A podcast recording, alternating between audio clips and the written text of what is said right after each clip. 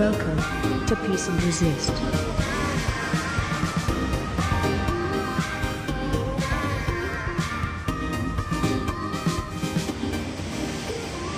You actually helped me out with Voting Info HQ early on. You did kind of talk it out in its very early stages, and it motivated me to to push and keep going after a month of two followers, and and now here we are talking, and and I'm really excited to interview you. So thank you for giving me some time. Sure. Comedy is built in your nature, and it runs throughout your family. Your brother, Lieutenant Colonel Dave Rosner of the Marine Corps, was the only Jewish Marine comedian. What are some of your favorite bits that he did? He was an observant Jew, like Orthodox-ish. You know, Judaism comes in all these flavors. Yeah. And so he had entire stand-up. He'd go around to Chabads and, and temples and and and do his bits there. Um, I watched a few. He, then he also had he'd do bits for military audiences. And He was in he was in both Iraq wars. he was an intelligence officer and a public affairs officer. In his fir- first tour, he had just gotten married. Oh, and he picked an assignment that um,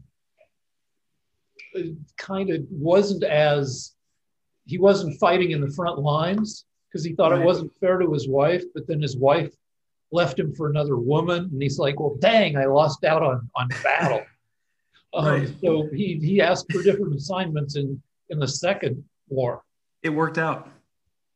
It worked out for him. One of his uh, jokes was, I am the only Marine who, when he kills, nobody dies.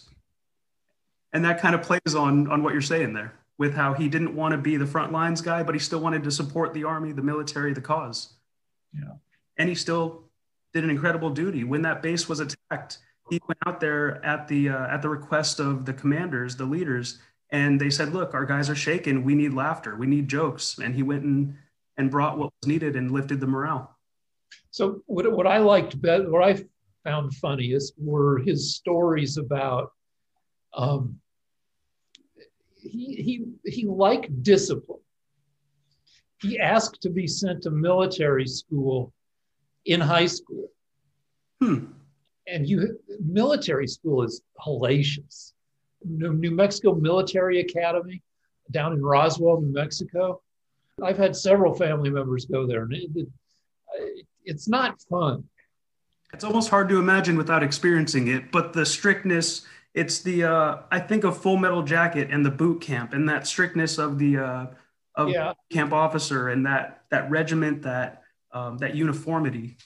and he he tells stories that were funny and they were like poetry uh, talk uh, about the the misery there like Hmm. um, he had a roommate who didn't wash his stuff and like they they had an inspection coming and the roommate's stuff was i don't know where the roommate was but his stuff was all like not in order Yeah. and Dave opened up his locker and the, he was hit with a wave of stank and he just puked right there. Oh man. And that to me is like, that seems like, you know, like, Yeah. That, that's not, not, not for me, but no, but so he liked this, but he also liked chaos. He liked Yeah. pranking people.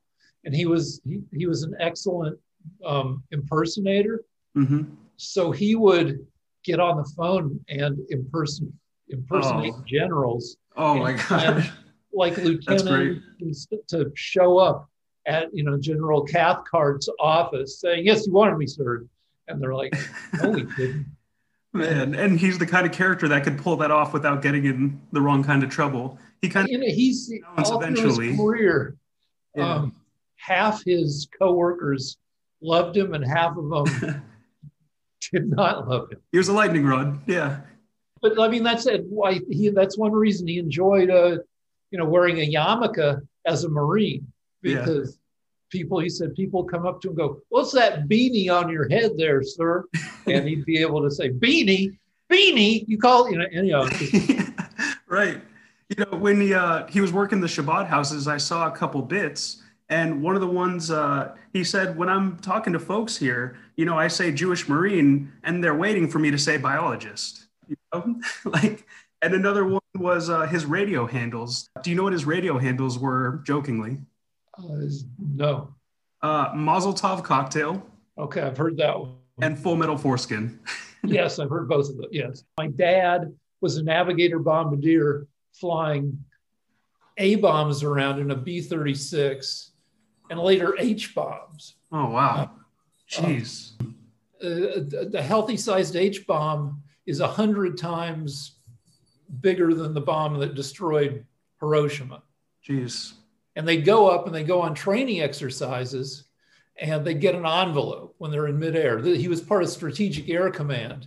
You got you should Google it. It's this deal where they used to have jets flying around on a on a ready to if the bomb if missiles were launched, they were ready to fly into Russia and nuke entire cities with one bomb. Right, because of uh, the mutually assured destruction. Right.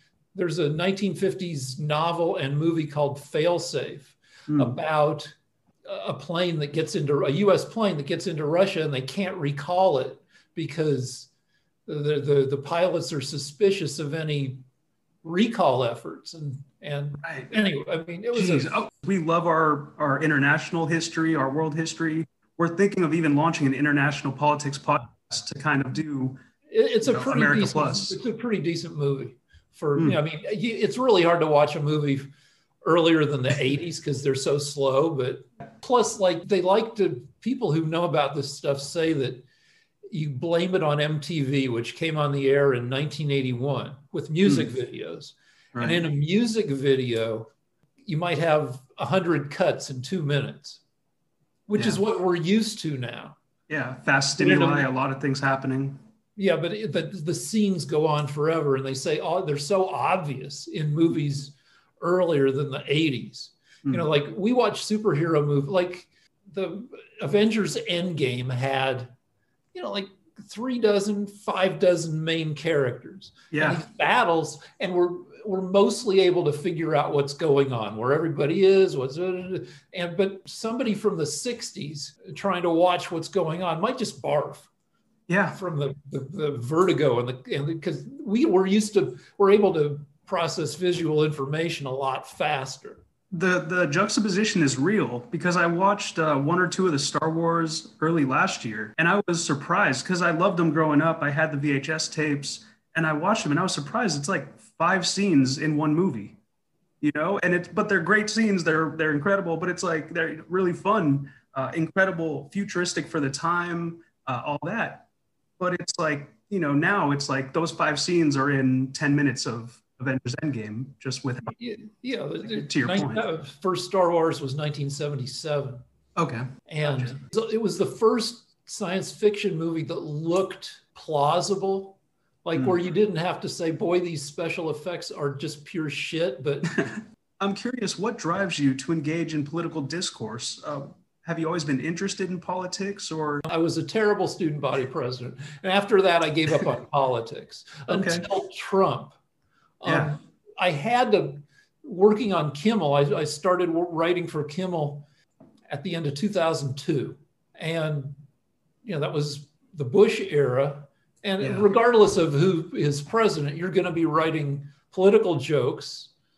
I became pretty well informed in 11 and a half years of writing for Kimmel.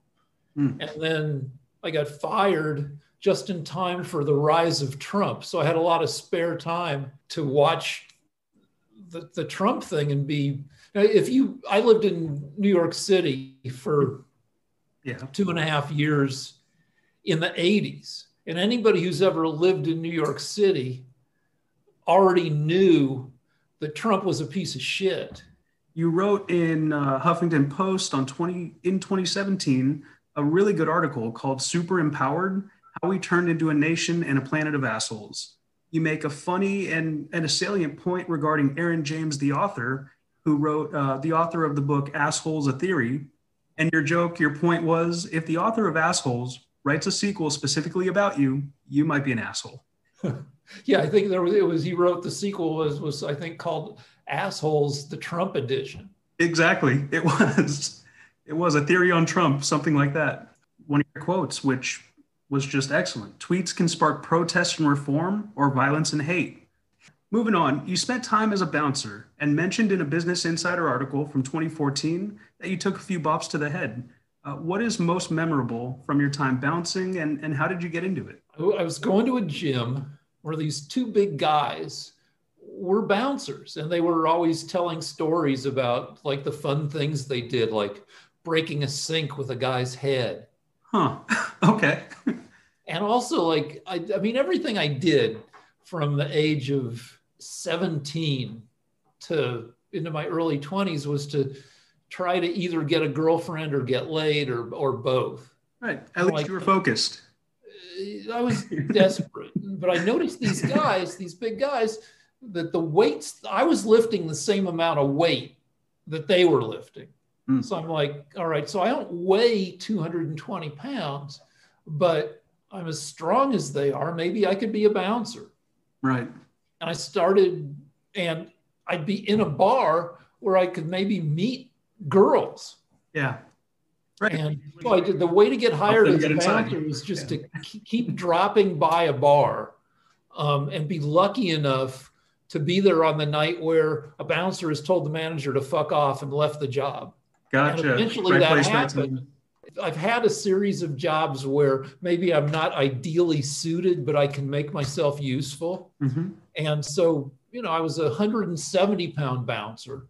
And you know, so I wasn't great at throwing people out, but I made myself useful in other ways. I got really good at checking IDs and cleaning up barf. Okay, so for the first one, in November 1991's edition of the Mega Society's Noesis. Wow, you have done a huge amount of research. I, am a nerd. I love this stuff. Um, so I was uh, I was reading this, and uh, you were the editor for this, and you said that you have a fake ID update around November 1991. You broke 1,000 fake IDs caught in 1991, the Friday of like December 13th, around that time. Apparently, you worked at Sagebrush and other places, which we know Sagebrush. It's kind of local to us. We're familiar. A little too cool for me, but I still get it. You told a funny story that was like uh, a young man who looked really young, too young for the bar, came over. Uh, he could Ulysses. No, no, I, I don't know where it was, but you uh, you had him write down his name, you know, sign your name. Yeah. You can sign your name. He couldn't spell his middle name right. And he's like, look, uh, I had a head injury. And you're you and your manager like, whatever, get out of here. You know, he comes back with a document saying he like medical docs showing he came back with a medical file an inch thick detailing that his head injury. And he got a picture of beer bought for him. by your yeah. So the deal is the most people you can tell fairly quickly whether they're using a real ID or a fake ID. Mm. And at the time that I was doing my bar work, bars were where you went to hook up with people. Yeah. It's no longer really that way because we have the internet, but bars were really it. So it was very essential that people be able to get into bars. So about one person in 90 would have a fake ID. Mm. And I, I, tried to determine whether somebody's ID was real or fake within, well, for most people, because most people are, are going to obviously be legit within five seconds. And, you know, at least 10 seconds at the max, because if you take longer than that, customers get pissed, your bosses get pissed. Right. Um, so it's a lot of judgment calls and really fast. And it's it's fun and it's yeah. exciting. How fast can you make the call and still be accurate? Yeah. You have a little bit of your brother's love of chaos. Uh, yeah. yeah. Um, so, but like every once in a while, you'd get one that was just totally borderline. Mm. And like I had a whole set of like tells as to whether an ID was real or fake. You know, that stuff as basic as matching up eyebrows, nose, ears. Um, right ask zodiac sign, mm. ask their friend, what's their right. name? Times you would still get a mixed signal and you couldn't decide. And I got way too into it. You know, if it's if it's such a mixed sig- signal, you should probably just let that person in because yeah. You can't decide. Then maybe the ABC probably can't decide either. Though they Good can point, be right. The alcohol the beverage control, the yeah. undercover cops who come in to see exactly. Um, so anyway, when it's borderline, the question always is, is this person lying or are they just really stupid? Mm. And the guy who with the head injury, I mean, he wasn't stupid, but he did have a problem with thinking because he had a head injury. Yeah, he was slow. So that was of- one guy who had a problem with his middle name. So you have a YouTube show with your friend called Lance versus Rick. Uh, what is your advice for maintaining friendships with uh, colliding political viewpoints? Okay, well, I, I thought about it because you sent me the questions ahead of time. Yep. Um, um, by the way, I had a dream like two hours ago where I got flown to Vegas to do a three and a half minute interview with with Penn of Penn and Teller. Oh, that's awesome. Yeah. And, but I was, as in dreams, I was completely unprepared, and I realized that when I woke up that it's because of this interview coming up. I think that's that's good for us. Maybe we'll do an interview with you with Penn somehow. I think that forebodes well. Awesome. But eh, what was the question? Uh, so, how do you? Uh, what's your advice for maintaining friendship? Oh, my advice is to not have very many friends. I can't afford to lose Lance. I understand that. Lance and the director are really my two only friends right now, besides you know my wife and my kid yeah, and our dogs. Like he knows a huge amount of history.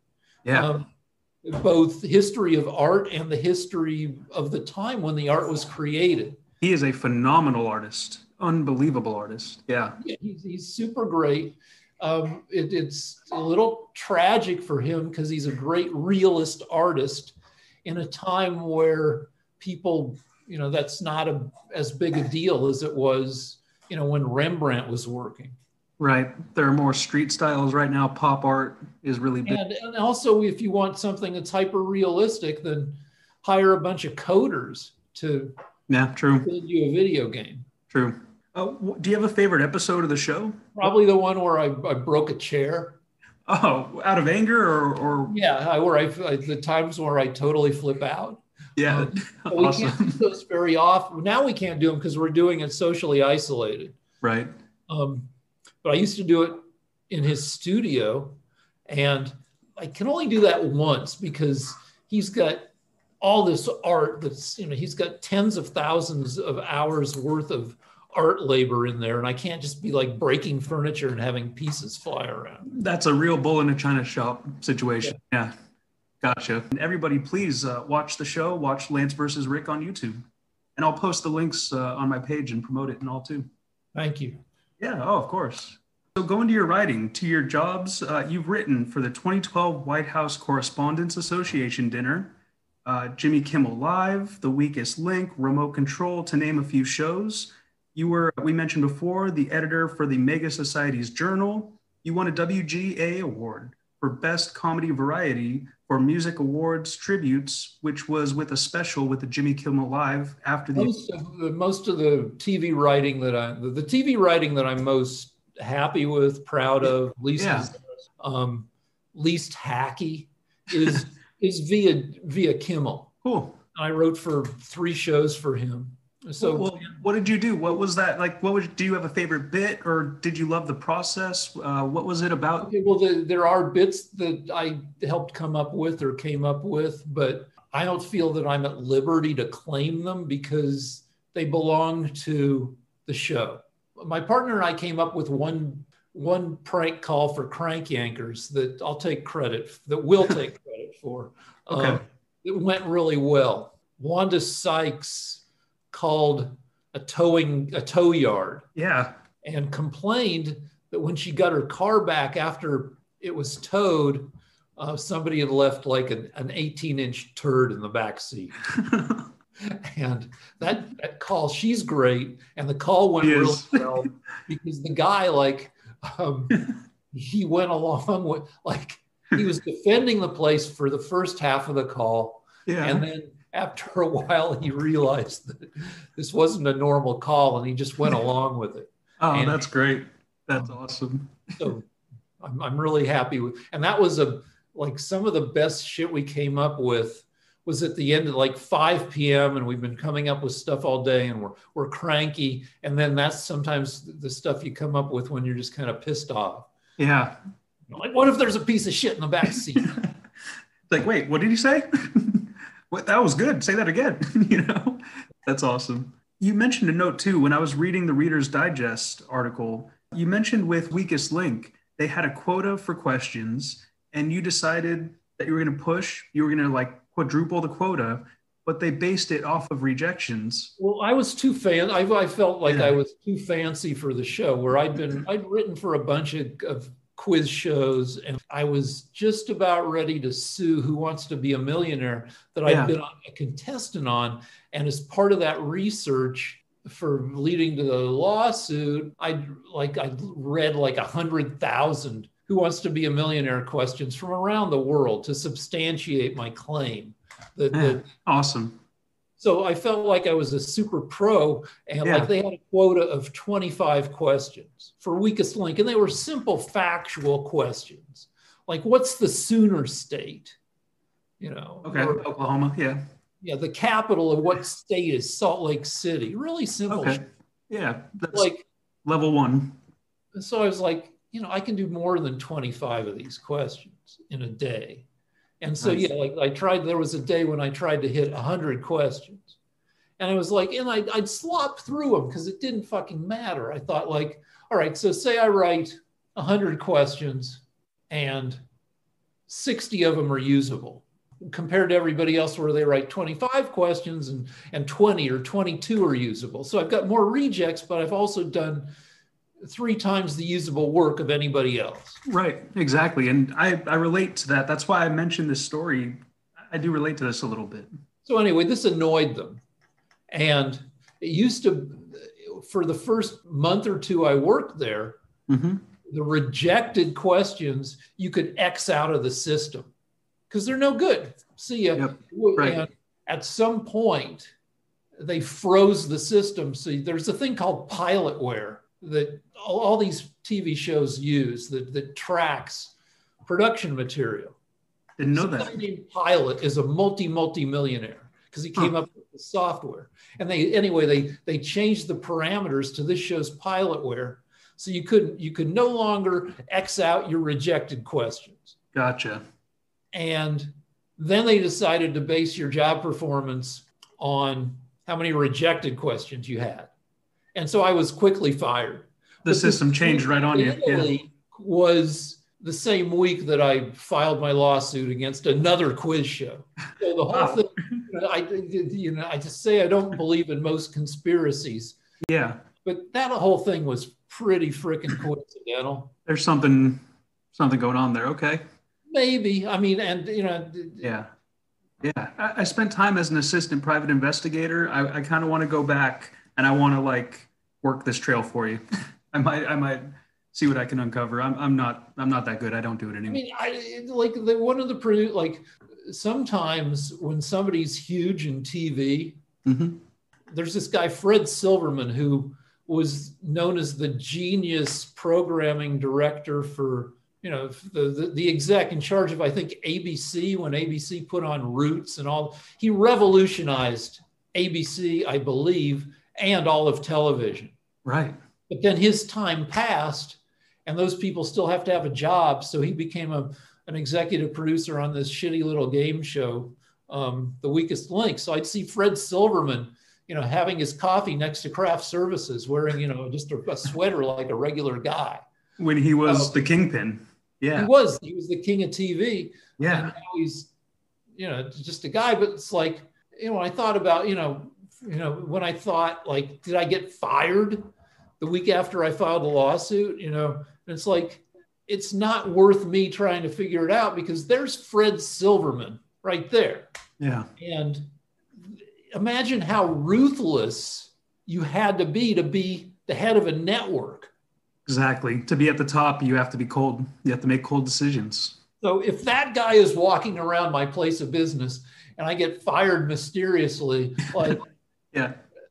what is there to get to the bottom of? It's like, what am I going to do about it? And like, just move on to the next, you know, shitty show. In some cases, good show. If you have a job where you have to come up with stuff every day, like writing jokes, Mhm. you get used to coming up with stuff. And Like content creating and and and you know that to get to the very best idea you might have, you should probably try to come up with like 20 things and then just take the best thing. Right. that. But it takes the 20 things to get to the best thing. Yep. So the, that model of, of let's come up with 100 jokes for this scene and take the best three. Um, or, you know, we don't even necessarily know which are the best three. Let's shoot eight of them and see which, which of them plays the funniest. This is reassuring because we apply a lot of this to our show and uh, to our variety show that we do with, you know, we have like 100 jokes and we pick one, we write out all these, we just have pages of joke options. And uh, the point is we have no training with this, but it's reassuring for us to hear that's, uh, that's you know, like if you if you watch Netflix, maybe not Netflix now, but Netflix say four years, five years ago, um, maybe there's a bunch of indie movies that end up on there because they're affordable Netflix can, you know, make a deal for I don't know, a hundred grand or to distribute the movie. Right. I don't know if that's the an accurate number, but any you can look at indie movies, and they're instructive and frustrating sometimes if the unsuccessful indie movies. Yeah.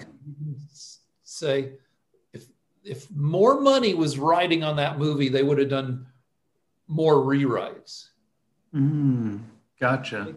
Um, like there are these scenes that almost work or they don't work because they've got cliches in them and and somebody could have gone through and and replaced the cliches the prat the obvious pratfall with like a less obvious pratfall. Yeah um, and, and if they had the funding they're picking from a pool of 10 options with their funding. They get the funding they can pick from a pool of 100 ideas.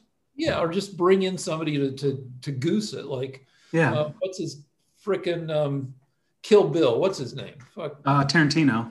Yeah, Tarantino. You know, has done some of his best work as as as a hired gun who comes in and puts in little weird, takes out regular moments that you've yep. seen a hundred times in movies. Yeah, and puts in a little weird moment.